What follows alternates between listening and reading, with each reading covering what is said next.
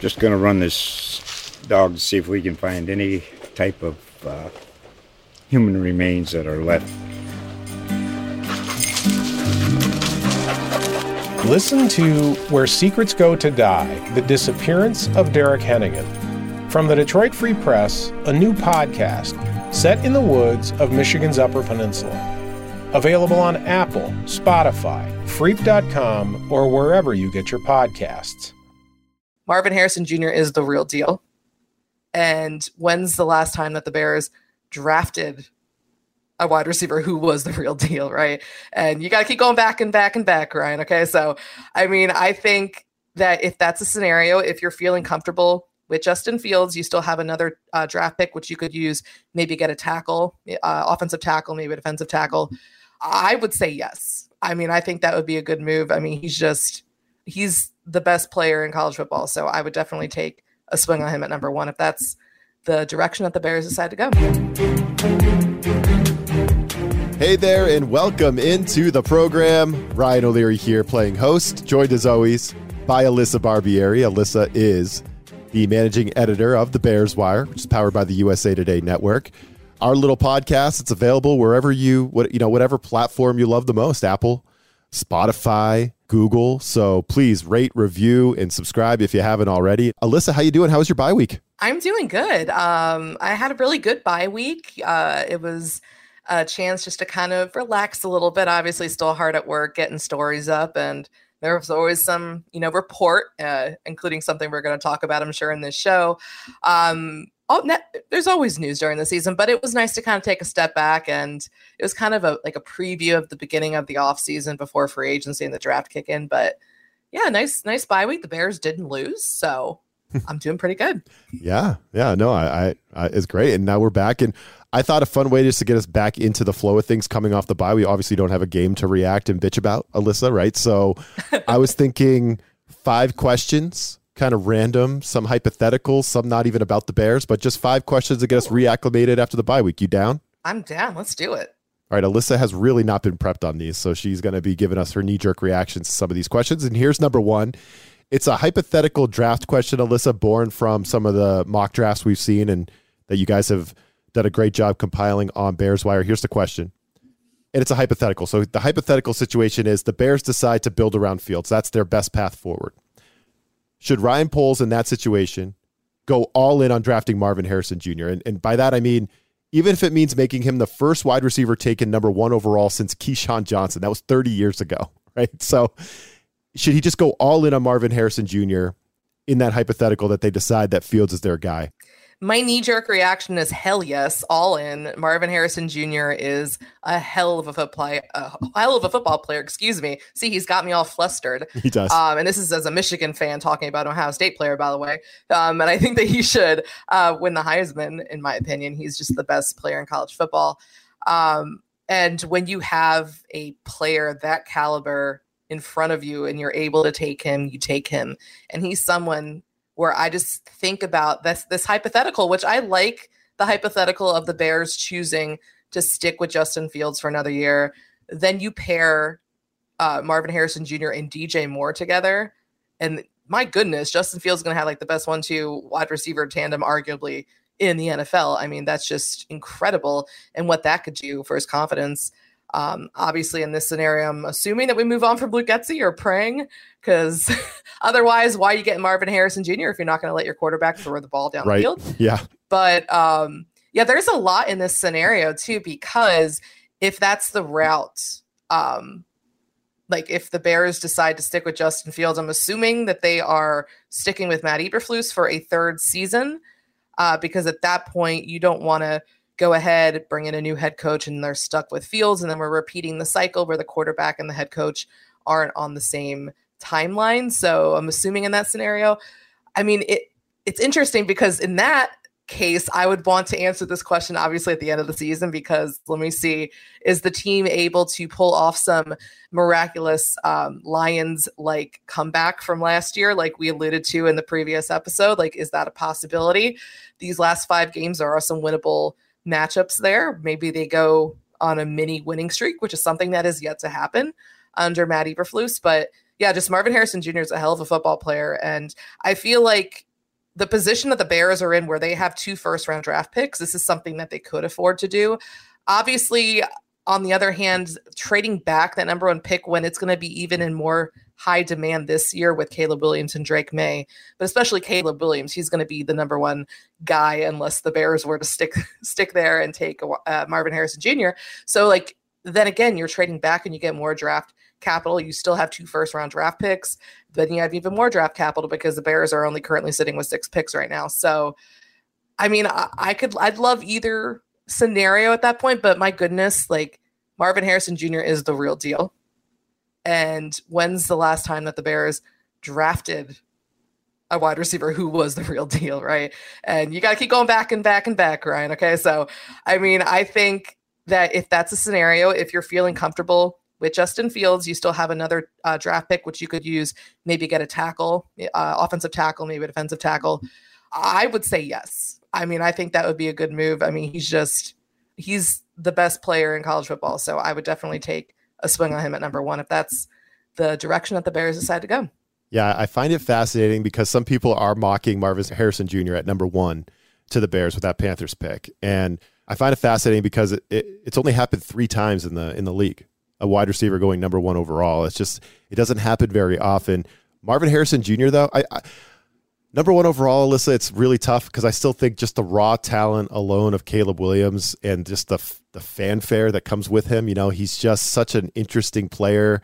He feels like he, you know, this kid could be an epic bust, but he could also just burst onto the scene too. You know what I mean? Like he's got that kind of talent. So it might be too much to pass up at, uh, you know, on at number one overall. Maybe you at least have to trade, but if you trade back, you risk losing Marvin Harrison Jr. Right? You you do make that risk. So I think you could argue that Harrison has the highest ceiling to bust mm-hmm. ratio, right, of all the players. You're talking about yeah. quarterbacks where you're sometimes you're flipping a coin. You know, you go you could go through all the drafts. Wasn't it Trevor Lawrence and Zach Wilson? flip a coin. Who's going to be the guy? Well, Trevor Lawrence looks like a guy. Wilson, obviously a bust, right?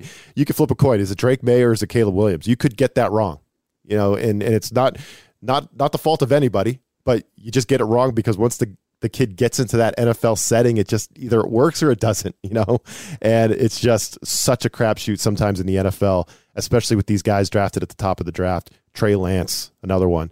Uh, so yeah, it, it's it's a fascinating question. I think Marvin Harrison Jr just guarantee your guarantee yourself a guy that's going to come in and just change your franchise. You put Harrison and DJ Moore on opposite sides of the field. We're cooking. Here we go. So that is a fun question. Uh, question number two. It has nothing to do with the Bears or the NFL. Alyssa, I just want to get your opinion on this because I know you're a big college football fan. Uh, give me your take on this. Was the college football playoff committee right to dock Florida State due to their starting quarterback there, Jordan Travis? uh, you know, getting a season-ending injury. It was ultimately what knocked them out of the college football playoff. What's your take on that? Was was the committee right or wrong? I'm going to preface this by saying if you've listened to our show, you know that I'm a Michigan fan. And I could already hear people going, oh, yeah, you'd rather play FSU than Alabama. yep. Well, of course. First off, I mean, uh, who wouldn't want to play a team without their starting quarterback, or who wouldn't want to play? I'd still rather play FSU with Jordan Travis than Alabama because Nick Saban is just like a hell of a football coach and now has a full month to prepare. But I digress. Um, with that in mind, I do think that FSU was screwed. I mean, they like I don't care about like they because a lot of people like the the argument the reasoning was that they're down their starting quarterback. Okay but does that that doesn't diminish what they accomplished over the entire season and how the last two games that they were able to prove that they could win without their starting quarterback. Because there's so much focus now i think uh, in in the NFL or in college football about the importance of offense but you can win uh, win games with defense right? And that's what FSU was able to do. I know I know that too watching Michigan. That's how they've won some games this year. It's just with a really good defense and that shouldn't diminish your accomplishments. They are a Power 5 school that won the ACC title, went undefeated and they still were snubbed. I mean, just like I mean it's become a whole controversy where there's like Florida lawmakers like trying to to sue or whatnot and everything, yep. which I mean it's it's it's crazy, but understandable. I'm trying to put myself in that position if, you know, that was Michigan being left out. But at the same time, I'm not surprised it happened because I, I kind of did this. These are the four teams that should get in and bring. So Michigan, Washington, Texas, FSU. That was my should. What I thought would happen was exactly what happened Michigan, Washington, Texas, and Alabama, because you can't, I couldn't see a scenario where the committee left an SEC team out of it. The, it I just, I couldn't. And with Georgia losing, it just sent everything into chaos. I mean, I was asking for chaos because, like, I felt pretty confident. I'm like, hey, Michigan's getting in, whatnot. We could be number one, number two, whatever. Um, but yeah, I just think that FSU just really got screwed with that because, I mean, again, yes, they don't have their starting quarterback, but they proved that they can win games without their starting quarterback, which shows just how good this football team is. So, I mean, I don't understand why they're being punished for that. Yeah, it, feels wrong, doesn't it? I mean, this. Thank God they're expanding. I don't know if expanding to twelve teams is the answer, but uh, maybe it needs, eight. yeah, it needs to be settled on the field. It, it sucks that it that we haven't already gotten to that point, right? I mean, it's just this needs to be settled on the field and not in a boardroom or a conference room somewhere. You know what I mean? It's just it's ridiculous. But uh, as for FSU, I mean, it wasn't right. only one conference champion gets an automatic bid, and that's the SEC. And I think we we learned yeah. that. I mean, it was it's okay to leave Alabama and Georgia out, but you even heard you know Nick Saban before the Georgia game, before the SEC championship, campaigning saying, "Hey, if you only have one loss in this league, you are one of the four best teams in the country." They're they're always going to get their their way there. Um, and I think just a hunch, Alyssa. I think the NCAA is a little scarred from that Georgia TCU championship where it was like 70 to nothing or something. You know, I, I know I'm exaggerating that, but it was like they don't want another repeat of that. So uh, I think maybe they were maybe that's that, yeah, that's in the back of their heads and there's some bias. That's Michigan's there. bad. Yeah, Sorry, we yeah. should have beaten them and then we could have had Michigan Georgia and that would have been great. yes, yeah. So maybe there's some bias there, but yeah, all around bad look. And thank God we, we'll finally start settling this thing on the field next year. And I, you know, I don't think there'll be a lot of they'll still be bitching about the 12 and 13 teams, right? But um, it should be a little bit lesser so. Uh, question number three. Big story on Bears Wire this week coming out of the bye is that the Bears are reportedly showing interest, Alyssa, in Commander's assistant head coach and offensive coordinator, Eric Bieniemy. He's helped turn a crappy quarterback in Sam Howell into one of the top passers in the league and kind of broke away from Andy Reid. So, where, Alyssa, does Bieniemy sit on your list of potential Bears head coach candidates? Oh, that's a good one. Um, because I haven't formally started. To, I mean, granted, I mean Matt Eberflus still is the head coach, but barring some for you know, just yeah. incredible run down this the final five game stretch here, I think we know that he's gone. Um, wish we could retain him as defensive coordinator because he's just been fantastic. I wonder he he would be the kind of guy. Would he be the guy to take a demotion? I I. I hope not. I hope not. Because that would just be bad. Sorry, the, Matt. The, the Broncos kind of um, tried to do that with Vic Fangio. It was like a year later. They're like, oh, hey, Vic, come right. on back. Come on back with Sean Payton. And Vic Fangio was like, go screw yourself. I, I think that Eberflus is going to be like a top defensive coordinator target for any team this offseason if he's mm-hmm. if he's fired. So he'll still have a job. Um, but yeah, I haven't really started doing a whole lot of research, but there are some names that have stuck out when I was like kind of thinking of potential head coaching candidates. Because let's be real, I've been thinking about this since that Chiefs loss in week three. Um, so, and we're sitting here in week 14. So, you know, a few months have passed since then. But I mean, Eric Bieniemy was someone who uh, obviously I think I wanted the Bears to consider last time, but there was no way in hell that they were going to go back to back uh, Chiefs offensive coordinators, especially considering uh, how the last one panned out. Right. So, um, but I, I, I, will say that I think Bieniemy is one of the top ones that I would like uh, the Bears to consider because at this point you have to go an offensive minded head coach. You you have to. That's the direction of the league. You look around at all these NFL teams, the successful NFL teams, and their head coaches are offensive minded guys.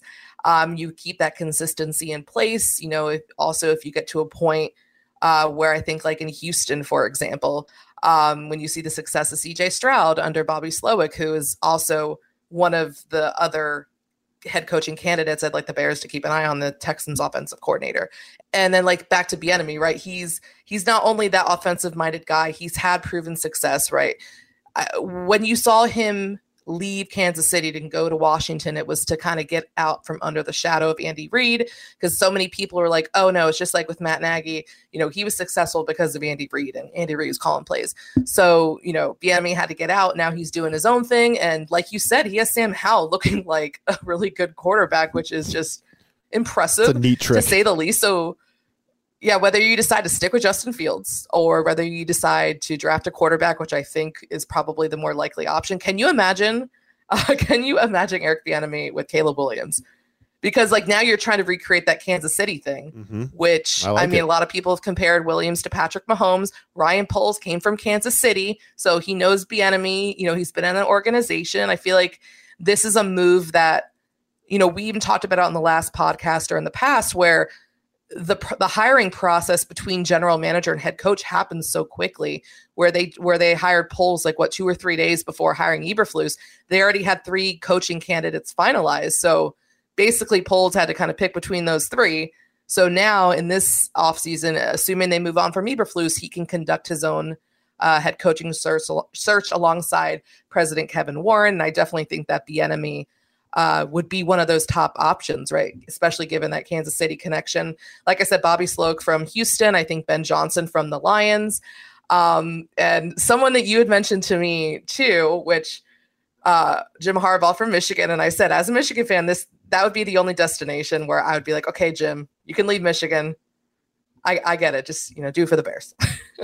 Yeah, I think Jim Harbaugh is like he tops my list because he's got the offensive background and he's got the experience. He wouldn't be that first year guy. Now, Bieniemy's been around, right? So he's been around a ton. Uh, so he just hasn't gotten his shot for whatever reason. Maybe he had to finally break away from Reid, right? So it feels like Bieniemy has more experience than he than he really does, but he's never been that head coach. So Jim Harbaugh would be a guy that I don't know. It just checks my boxes, makes me feel more comfortable. I would love that. Uh, but yeah, Bieniemy, one of these other offensive guys, you know, that you mentioned, these these younger guys too. If you're going to go with another first year head coach, you know, you mentioned Ben Johnson from the Lions, love it. Another guy I really like is uh, Brian Johnson, the other Johnson, the offensive coordinator with the Eagles. You know, a, a guy that's found some success with Jalen Hurts. I think the Eagles are one of my model teams that I'd like to model after because they built their offense around their quarterback and their quarterback strength. They even created an unstoppable play, that tush push brotherly a- shove thing. novel concept. Yeah, they just they've. I mean, isn't that doesn't that play say it all? They've built something around their quarterback, and they probably have done it better than any other team in the league. I, Baltimore pre- is pretty good with Lamar Jackson. Uh, Mahomes is another great example of them building around that player, but. Uh, the Bears need to do that, especially if they keep Justin Fields. But you know, same same deal if you get Caleb Williams. So you got to build around your quarterback. I think the Eagles, Brian Johnson, that one seems pretty good. Brian Johnson's a young guy; it's his first year as the OC, but there's a lot of good defensive-minded candidates this year. I think they're going to be the top, some of the top names. I want Harbaugh, Bieniemy, one of the Johnsons, Slowik, as you said, one of those guys. I'm I'm done with the defense. I want offense. So that's the answer to that question. Number four, Alyssa. What's your favorite Bears storyline entering these final five weeks of the season, right? You could go with Justin Fields. You go with Matt Eberflus's hot seat. Ryan Poles, what's he to do? What's he thinking? What's, you know, that poker face of his? Are you watching the young players looking for more improvement there? The Montez Sweat deal in the defense just on fire since you dropped that player into your lineup. The Bears maybe pushing for a playoff, you know, berth, which some people are saying is possible. What's your favorite storyline? Sorry, you said playoffs and the Bears made me giggle for a second. Okay. More on that later. um which I know we're going to talk about this later. Um, but yeah, there's so many storylines. Did post on Bears Wire this week too about things we're watching, and like everything you mentioned was just those are the storylines. And I mean, I had like a top two, but I think that they're intertwined. And that's obviously Justin Fields and how he's finishing out this season, and Matt Eberflus. Because I mean, again, if you decide to move on from Eberflus, I think that you're going to go and draft a quarterback because you want to again keep him on the same timeline. So I feel like Matt Eberflus, especially, uh, is is very invested in Justin Fields' performance over the last five weeks. We saw that in the post game locker room celebration after they beat the Vikings, and like how Matt Eberflus hugged Justin Fields. it's like, thanks for saving my job for another week, buddy. a little awkward. um, yeah.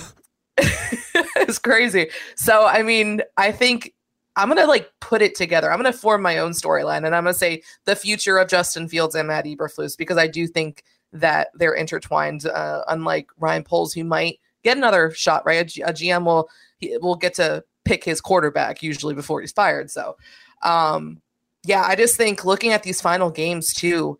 Uh, in the final stretch, which we'll look at, there are opportunities for Justin Fields specifically to really show that he can be that franchise quarterback. Again, he we know he has the tools, the skill set to be a really good dual threat quarterback in the league, and it's it's rare some of his traits, and he's really good at throwing the deep ball. Matt Eberflus talked about it at his press conference on Wednesday, and I want to see more of that. And I wonder too if like Eberflus is going to be maybe even more involved. Like, hey, Getsy, let's let's open it up a little bit, right? Because our jobs are on the line.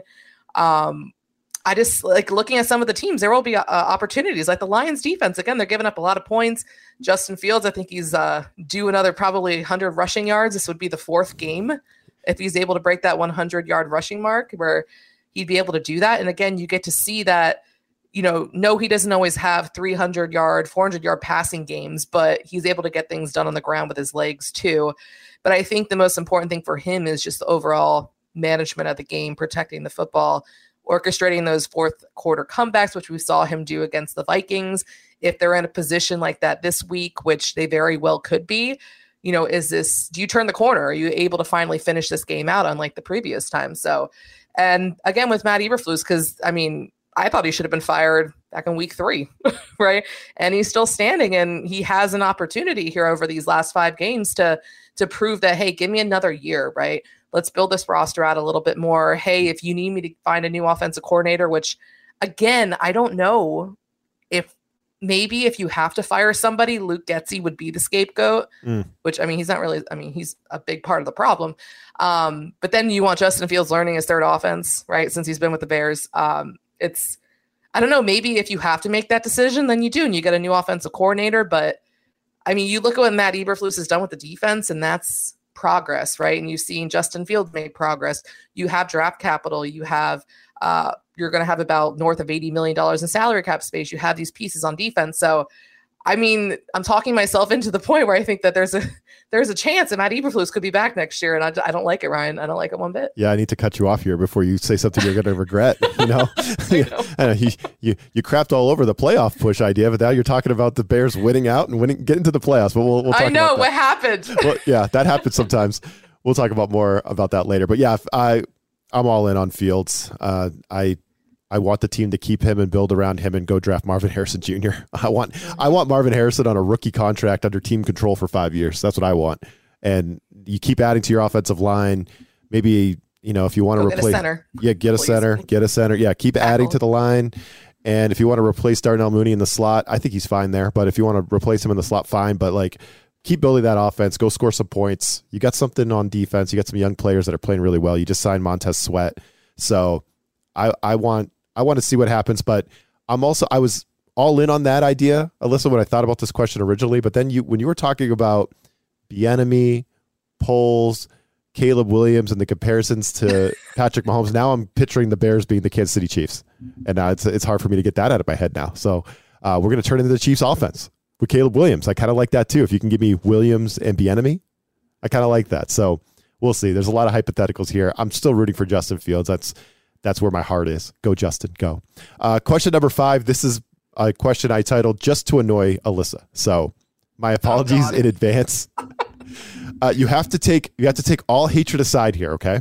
All hatred oh, aside. Packers question. This is a Packers question, guys. Yes, uh, and just just, just you're right. You're you're 100 percent right. And this question was born from an article on Bears Wire I read right before Thanksgiving. It was an article like you know what fans should be thankful for. And somewhere in the article, Alyssa, I don't have it in front of me, but it was something like, hey, at least the Packers suck too, right? So that was something that fans should be thankful for. Since then, the Packers went out, dominated the Lions on Thanksgiving in their building. Oh man, really just spoiled the turkey there for the the Detroit Lions, right? And then went home and beat Kansas City this past week, and now they're in the playoffs if it starts today in the NFC. So they're kind of hot. Uh, never mind the fact that LaFleur, he, I don't think he's ever lost a game in December or some stupid stat like that. So here's the question. You got to put all your hatred aside. And it's all because you said they suck on Bears Wire. Listen, this is what board, this is where this question came from. Which franchise is on a better trajectory to challenge whatever, the Lions or whatever? Just challenge for the division title over the next, let's call it three to five years. Is it the Packers with Matt LaFleur, Jordan Love, their young team that seems to be improving and gaining a little bit of momentum right now? Or the Bears, who you could say are kind of on an upswing themselves if you want to look at it glass half full? What which franchise is on the better trajectory over the next three to five years? Well, first off, uh, thank you, Freezing Cold Takes, um, for that, bringing that back up. And Sorry. you're welcome, Packers fans, because apparently um, I just helped you go 2 and 0 the last You- couple of weeks. And You lit a fire. had the, I had the magic Packers. touch, apparently. Yeah, it- you lit a fire into that team. Damn it that was not my intention. I was trying to celebrate this. Um now that's that's an inter- interesting question the timeline that you gave like three to five years. So if this question was more kind of like one to two years i would say the packers because i think they're set up for more immediate uh, success. But i think looking long term three to five years um i think that the bears are in a, still in a better position. I mean this offseason i feel like a lot could change. A lot um, some could stay the same you know right? But I feel like the Bears, and you look at specifically to like, you know, building the laying the groundwork and this offseason, again, where you have, you know, premium draft capital, you have two first round picks, you're gonna have $80 million in salary cap space to continue to to build this team. You're in a situation where maybe you go add the best wide receiver in college football to your roster, or you add the number one overall pick, uh, the number one quarterback, Caleb Williams, to your roster, and then you go out and get a new head coach offensive minded guy and you keep building building so i mean i still think that i think that the bears are better set up for the next three to five years you have a lot of of those pieces in place um, other guys that are coming up that they could be getting contract extensions. Um, and yeah i love how you said put all your hatred aside. Never. I will never do that by the way. The packers are forever just no i will never say a nice thing about them. Um, never. Unless Yeah. that player is off the team and then hey there you go they're not a packer anymore. But um yeah i think just kind of like three to five year i mean it, it's even hard to look that far in advance honestly because there's so much that could change. Because who would have thought after the bears fired matt nagy and ryan pace that would be we'd be in this position two years later where it seems like their head coach is going to be gone. Mhm. you could make an argument for the for the general manager depending on what kevin warren wants to do. So i mean a lot could happen between now and then but i think just i think the bears are in a better position when it comes to the salary cap like you know immediate future uh, in the next couple of years i think draft capital i'm still in this position where i'm happy that the packers are winning because i want them to get to that like no man's land in terms of where okay you're going to miss the playoffs but also hey you got a crappy draft pick so you didn't even get a top draft pick meanwhile the bears have two first rounders that are trending to be perhaps top five, top seven at the minimum. I feel like top ten draft picks. So, yeah, I mean, I again, I'm, I wasn't going to pick the Packers anyways, but I'll I'll say the Bears. Just again, three to five years, a lot can happen. So I don't know. Maybe the Bears will take the North and never give it back by then, because Ryan Poles. I mean, five years should be enough. Yeah. No, I I don't know if you really put your hatred aside. I don't know if you really played No, ball with that no. question, but I'm not surprised. Uh, you find a little bit of a loophole there because I gave you three to five years. I should have said just I should just left that part out. Then you'd really be stumped. I appreciate But you, Ryan. I think yeah, yeah, you're welcome. I got to give you a little wiggle room, and you find it. Of course you do when it comes to the Packers. But I, I think you you made some valid points there. I think the one thing that the Packers have that I think Bears fans should envy, while they're hating the Packers, but should also envy, is that they just have that stability, head coach system. You know what I mean? Like, I don't think Jordan Love is the next Aaron Rodgers, but I also don't think he's the worst quarterback in the league by any shot. And I think he's got a chance to be their starter for the long term. And he just he they had a succession plan. It was the same offense. He learned the offense. He came he comes in. Now he's ready to go. And they're pushing for a playoff berth. And that's how it's supposed to be. And it's just like that stability between quarterback coach system all that crap is important right? And it's just something that bears fans are like can we can we get a little of that like can we have some of that you know what i mean so we're talking about potentially another a new quarterback and head coach or Fields and another offensive coordinator. It's like you're just chasing that stability, and it's something that the Packers have been able to hang their hat on. So I promise. well, in in regards to to that, in the immortal words of Jim Harbaugh, some people were born on third base uh, or on third base thinking that they made it there when they were actually born, or whatever the heck the quote was. Um, so my my point is that it's pretty uh, easy to kind of have that stability when you have back to back Hall of Fame quarterbacks, Mhm. right? And I think that Matt LaFleur really came into a good situation with not just quarterback, but also they had a really good defense in place. So we'll see. I mean, Jordan Love, he's he he lo- he's definitely ascending. He looks like he's getting better, but I don't think he's Hall of Fame yet. I feel like we knew pretty early with Aaron Rodgers. You could tell um just like how good he is. I mean, Jordan Love has looked pretty bad at times this year. Uh So yeah, I mean, hey, they want to stick with Jordan Love by all means, please. Better that than going out and like getting another Hall of Fame quarterback because like two is enough. Yeah. So I, I know I I I riled up Alyssa, so I'm gonna we're gonna take a break. I'm gonna we're gonna try to calm her down as we get into the second segment and talk about this Lions game. I just had to do it, Alyssa. I knew that would annoy you, so my apologies. we're we're gonna take a breath here, get into the next stuff, but first, it's already week 14. Week 14. So if you could believe that. Where'd the time uh, go? Yeah, we're gonna get some fantasy advice from our friends over at thehuddle.com for week 14, and we'll be right back. Corey Bonini with thehuddle.com here to bring you fantasy football strong plays for week 14. Quarterback Baker Mayfield, Tampa Bay Buccaneers at Atlanta Falcons. Mayfield scored 21 fantasy points against Atlanta in the earlier meeting, and this defense has given up at least 21 points to the likes of Jordan Love, Jared Goff, Will Levis, Joshua Dobbs, and Kyler Murray this year. Mayfield is a viable quarterback one play against a defense that has struggled to stop signal callers through the air and on the ground which is a nice bonus to consider for a quarterback with above average mobility. Running back A.J. Dillon, Green Bay Packers at New York Giants. Dillon once again will assume the primary chores if Aaron Jones can't play, but there's little to get excited about here based on what the bruising back has done on his own. The bright spot to focus on is the matchup itself. New York comes back from its bye having allowed a rushing touchdown per game on the year and at least the fifth most fantasy points per game in both primary scoring systems. Wide receiver Drake London, Atlanta Falcons versus Tampa Bay Buccaneers. As expected, versus the toughest pass defense in the league last week, London was not a quality play. However, a single catch for 8 yards isn't exactly what people had in mind.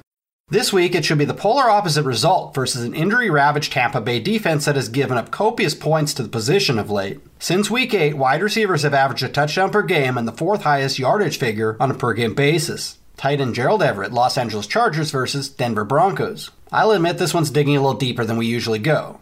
Everett isn't a safe play in any setting per se, but he does have an awesome matchup, especially if you're gambling for a cheap touchdown grab.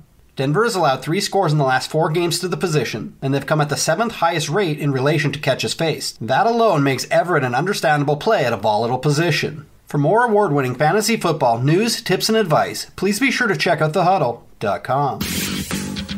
All right, we're back, uh, and we're going to get into this Lions game.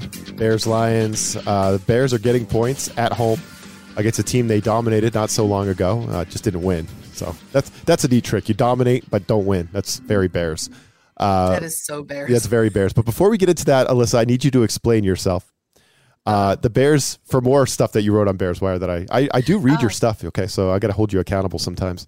Uh, the Bears. Be careful now. the Bears have some gettable games here down the stretch. You know, a couple in the division when you include, you know, Detroit at home. We just mentioned that one.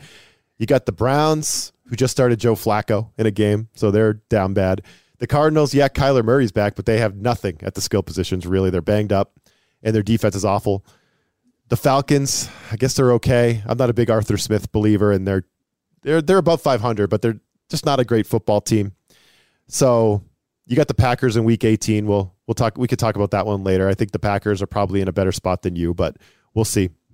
I think the Bears can win and make some noise there, but uh, the rebuttal is pretty easy, Alyssa. Right? You you're going to tell me that they've never won back to back games under Matt Eberflus, and that is fair. okay, that is fair. But I see some competitive games and, and wins coming up uh, when I look at the schedule, and I just I think the team with Fields fighting for his life and Eberflus coaching for his life. I just I'm drinking the Kool Aid, uh, the you know the Bears flavored Kool Aid.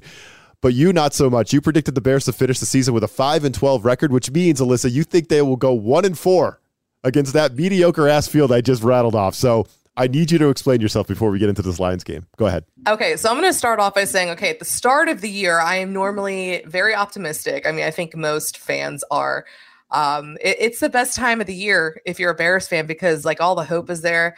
Uh, like we had going into that week one game against the Packers, and then it all just came crashing uh, back to reality, just how bad things were going to be. Um, you know, looking at this final stretch, I mean, I do think that they're all winnable games but it's just I know better, Ryan. I know better. I know this team.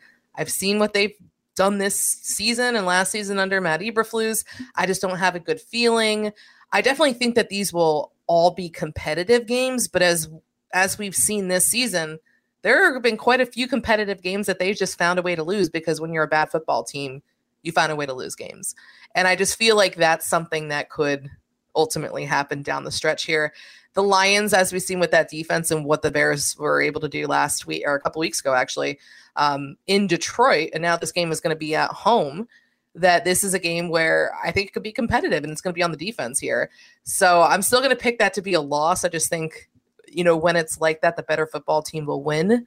Um, so I had the Lions losing that one, or the Lions winning that one. Now, the Cleveland game, like looking at it, yes, Joe Flacco just started. I mean, I mean, is Dorian Thompson Robinson going to be ready? Maybe, perhaps, bef- when the Bears play this game, the rookie. So Does it matter? but it's not even. I'm not even worried about quarterback because I think the defense will, will be good. I, I'm Mhm. worried about that pass rush, and I have PTSD, and I know Justin Fields does too because I'm convinced that that game against the Browns, his first rookie start in 2021. I'm convinced that's where it all went wrong. yeah. It just like Matt Eber, I'm sorry, Matt Nagy threw him to the wolves. He's got massacred back there, and like I mean, that's why I, I'm convinced that he's just he's not as trusting in his offensive line. He's a little, you know, he's like he just looks a little nervous back there. Now he's gonna Myles Garrett's gonna be back there, and I'm just like, this has the makings, especially in Cleveland, of being where the defense plays better when they're in Cleveland.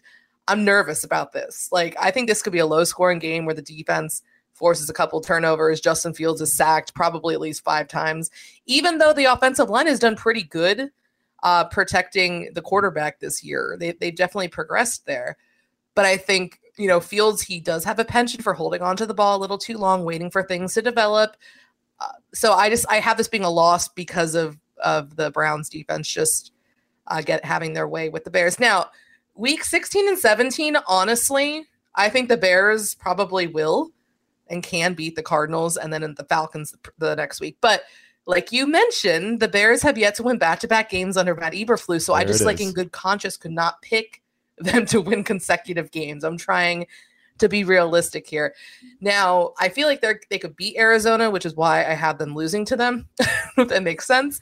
um, I feel like that's like if you look between the Falcons and and uh, the Cardinals, I feel like the Cardinals is probably the most logical win there. So that means that they're going to lose that game.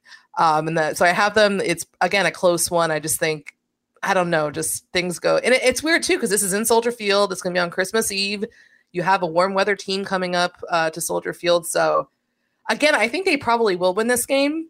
So like technically, I picked them to go one and four, but technically it's more like two and three because I just couldn't. Does that, does that make sense? I just can't pick them to to win back uh, back to back games. I don't know. It probably will happen. That'll be Matt Eberflus's last stand. Um, I have them beating the Falcons um, on New Year's Eve. They should have beaten them last year. I mean, Bijan Robinson is what I'm most nervous about in the Falcons game, and the Bears have the best run defense in the NFL. So feel pretty confident about that. And the Packers game, I am never, I'm not picking the Bears to beat the Packers until they prove to me they can do that. Mhm. This is now what nine losses in a row to Green Bay. Like, come on, I'm, not, I'm just not picking it. That's a Lambeau. and they're they're a lot better than they were in Week One too. Mm-hmm. So, yes, that's the only nice thing you're going to hear me say about Green Bay.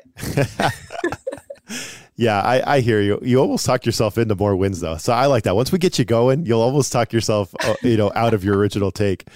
I love it. But I, I just thought that was kind of fun and, and good for you. I mean, most Bears fans are not going to pick themselves to go one and four, but I think you're so fed up with this head coach that you just refuse to believe that they could win back to back games, which I, I think is great.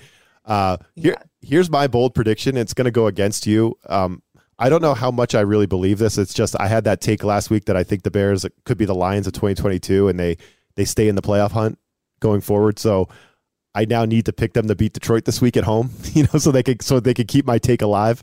So I'm going to do that, and I'm also going to predict this. Here's my bold prediction, Alyssa. I'm going to predict the Bears are not mathematically eliminated from the playoffs yet when we get to Lambeau. I think that ends up being a meaning. Yeah, I think that ends up being a meaningful game, at least entering the week, um, because you know we don't know the start time of that game yet. It's possible that they could make that game later in the day.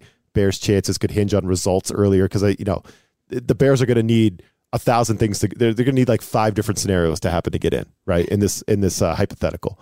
But I think Sounds eerily similar to the Lions last Yeah, year. And exactly. guess who they ended the year against and got to dash the playoff playoff Mhm. hopes of? exactly. Hmm. Yeah, I kind of Oh, like I would love that. Right, you see the symmetry there. It was. It wasn't it in Lambeau Field that we laughed at Aaron Rodgers It for pooping his pants once again. See- all all the Packers had to do was win to get in, and they couldn't do it against the Lions. I'm all for the Bears just like beating them and just like keeping them out of the playoffs. That's a win. That Yep. is a that is a win. That's like you just had a winning season kind of thing. Oh man, that was Yep. Matty. So the Good job. symmetry that you can Damn feel it. You can feel this coming. It's it's the universe is speaking to us. The Bears are going to be mathematically alive. It's going to be a long shot, but they're going to be mathematically alive entering week 18, Alyssa, heading to Lambeau.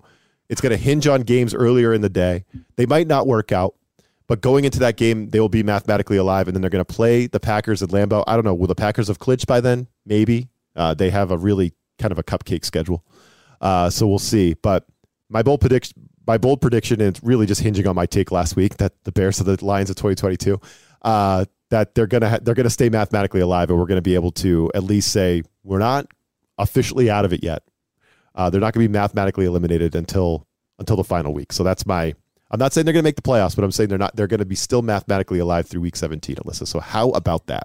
Man, that makes me nervous because it kind of feels like a scenario where that's where you justify bringing back Matt Eberflus, kind of like the lost year with Matt Nagy and Ryan Pace the in 2021, where they should have been fired uh, after the 2020 season, but they were brought back anyways, and it just kind of felt like a a wasted year. But I don't know. Then maybe that leads to you know again like if Eberflus is here, you stick with Justin Fields, and like maybe that leads to other things. I, Yeah. it's so it's so crazy how there are so many different scenarios and different things that can happen because usually as bears fans we're kind of in this position where it's like okay let's let's just get rid of the head coach right? And that's good. We're going to feel good about it. Now you have two different options where it's not like you want to move forward from justin fields necessarily but like you have to do what's right. So like it could be exciting to get a new quarterback and a new offensive minded head coach or it could be exciting to stick with justin fields. So they're not two necessarily bad options. It's just which one is the right one, and that's a decision that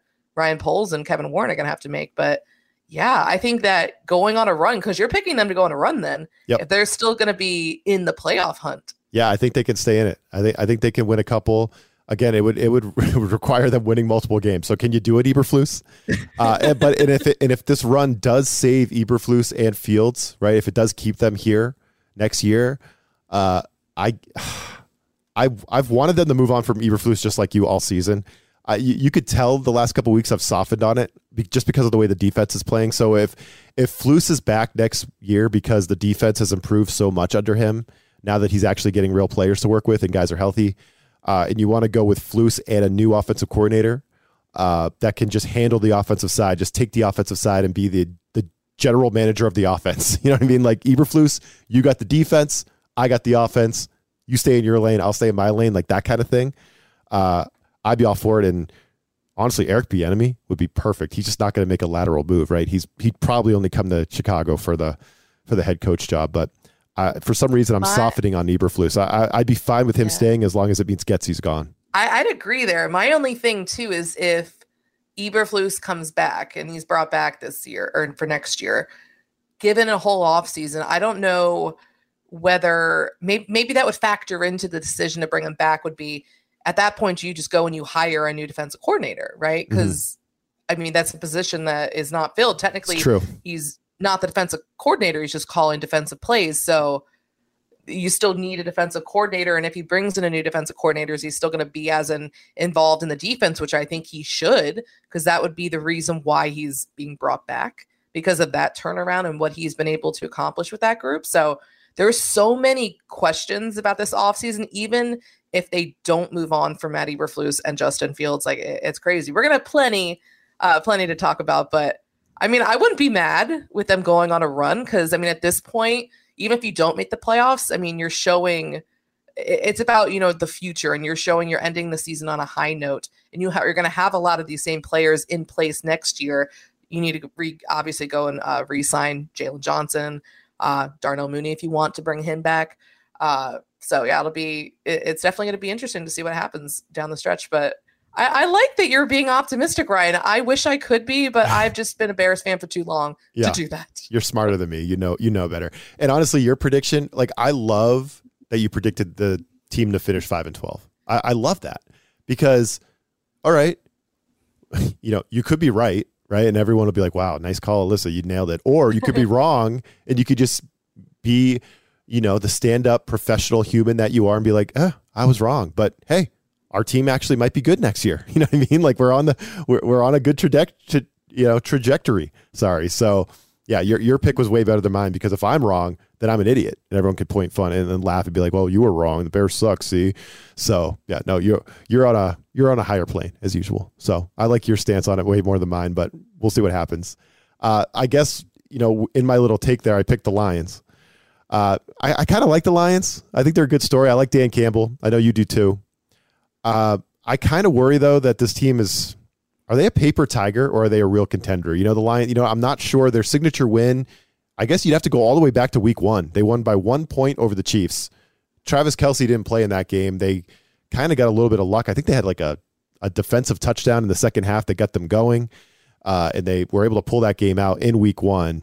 So that's their big win. Their other wins are against the Falcons, the Packers earlier this year, but then they got beat at home by the Packers. So you got to wash that out. Panthers, Bucks, Raiders, Chargers, Bears, Saints. So those are not exactly the NFL elite. Uh, you know, and then you look at the Bears, right? They win in the Ford Field. They dominated the Lions for 55 minutes. We talked about it. They crapped it away in the fourth quarter uh, it, because that's what the Bears do in the fourth quarter. But, uh, you know, for 55 minutes, you dominated Jared Goff. You really made him look bad. You, you were handling this Lions team. Uh, Detroit, Alyssa, I don't think they're playing great defense right now, right? You just look at this past week. They got up 21 nothing on the Saints in the first quarter, 21 nothing and the Saints they never got even, but they got back in the ball game. And by the fourth quarter, it was 27-21. And the Saints had plenty of chances to go and, and get back in it. They just couldn't get over the hump. So you got Eberflus. He's kind of hot right now with his defense. He's coming off a good game against the Lions in Detroit. He's got extra time to prepare for round two coming off the bye week. You got to factor that in, right? The Lions have been shaky for like a month. They barely beat the Chargers. They had to score 41 points to beat the Chargers by a field goal. Uh, should have lost to Chicago again. The Bears, fourth quarter Bears. They got smacked at home on Thanksgiving by the uh, the Packers.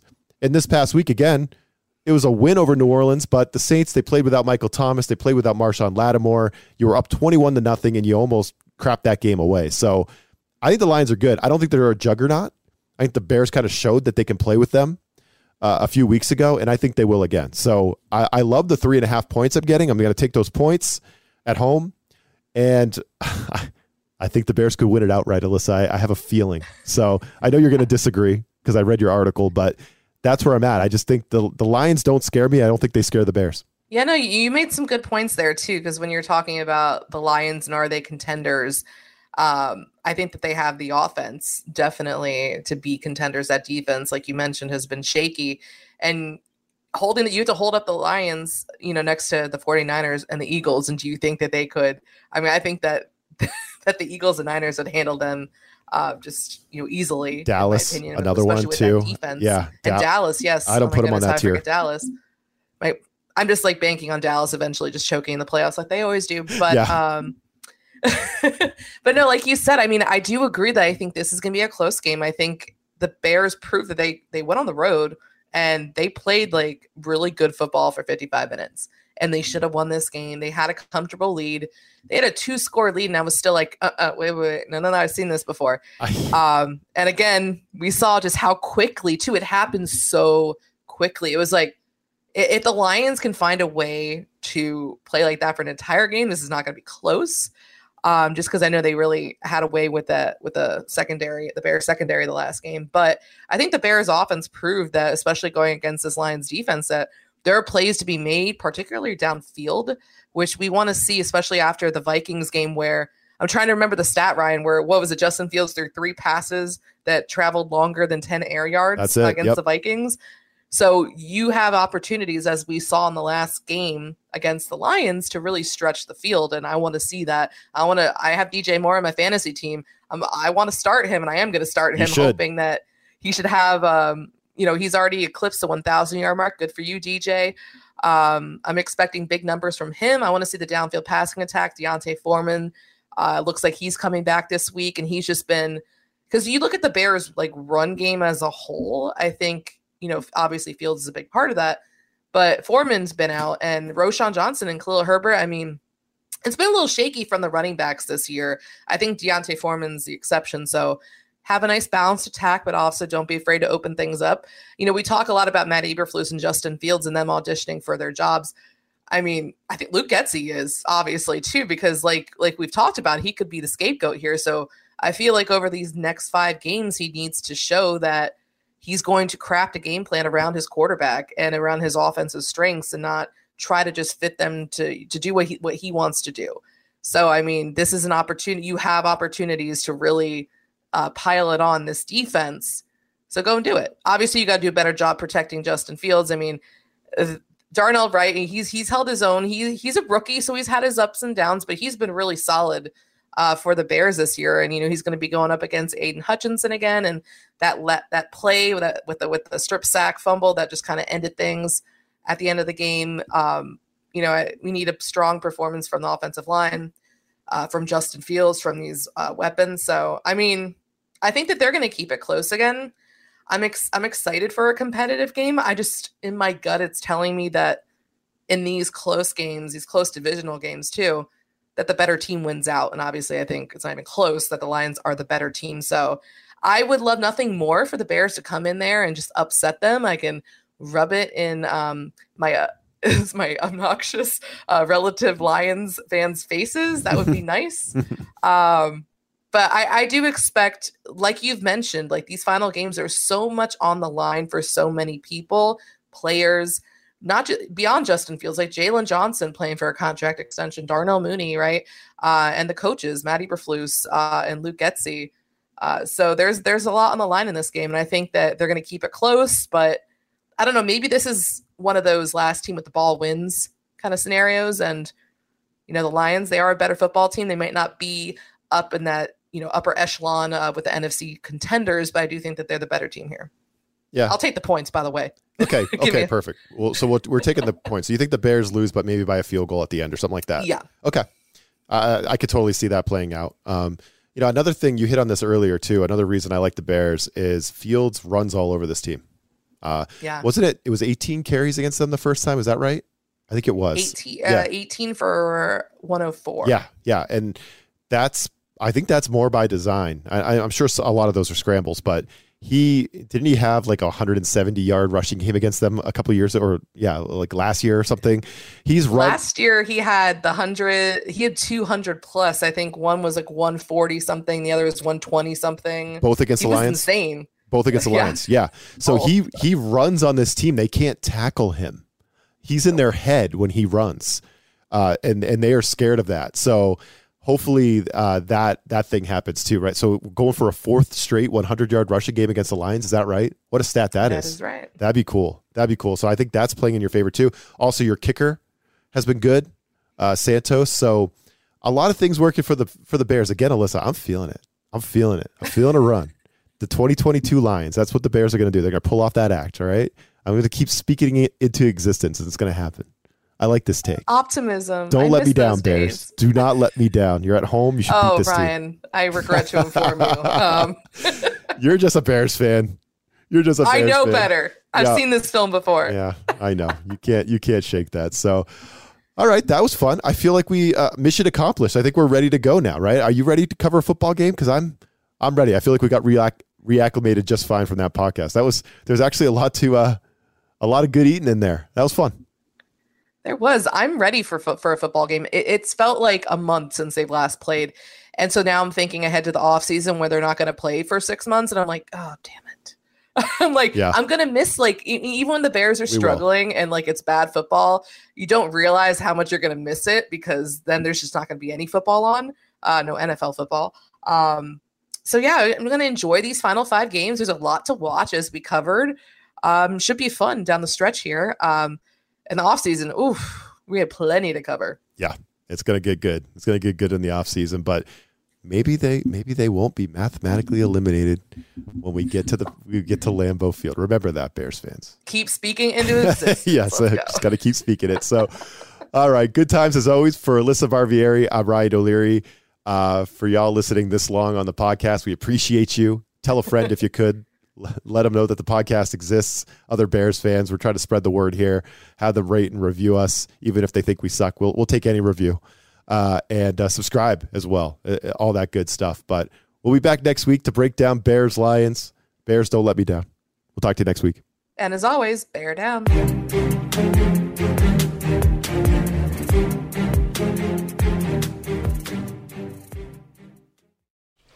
Just gonna run this dog to see if we can find any type of uh, human remains that are left. Listen to Where Secrets Go to Die The Disappearance of Derek Hennigan. From the Detroit Free Press, a new podcast set in the woods of Michigan's Upper Peninsula. Available on Apple, Spotify, Freep.com, or wherever you get your podcasts.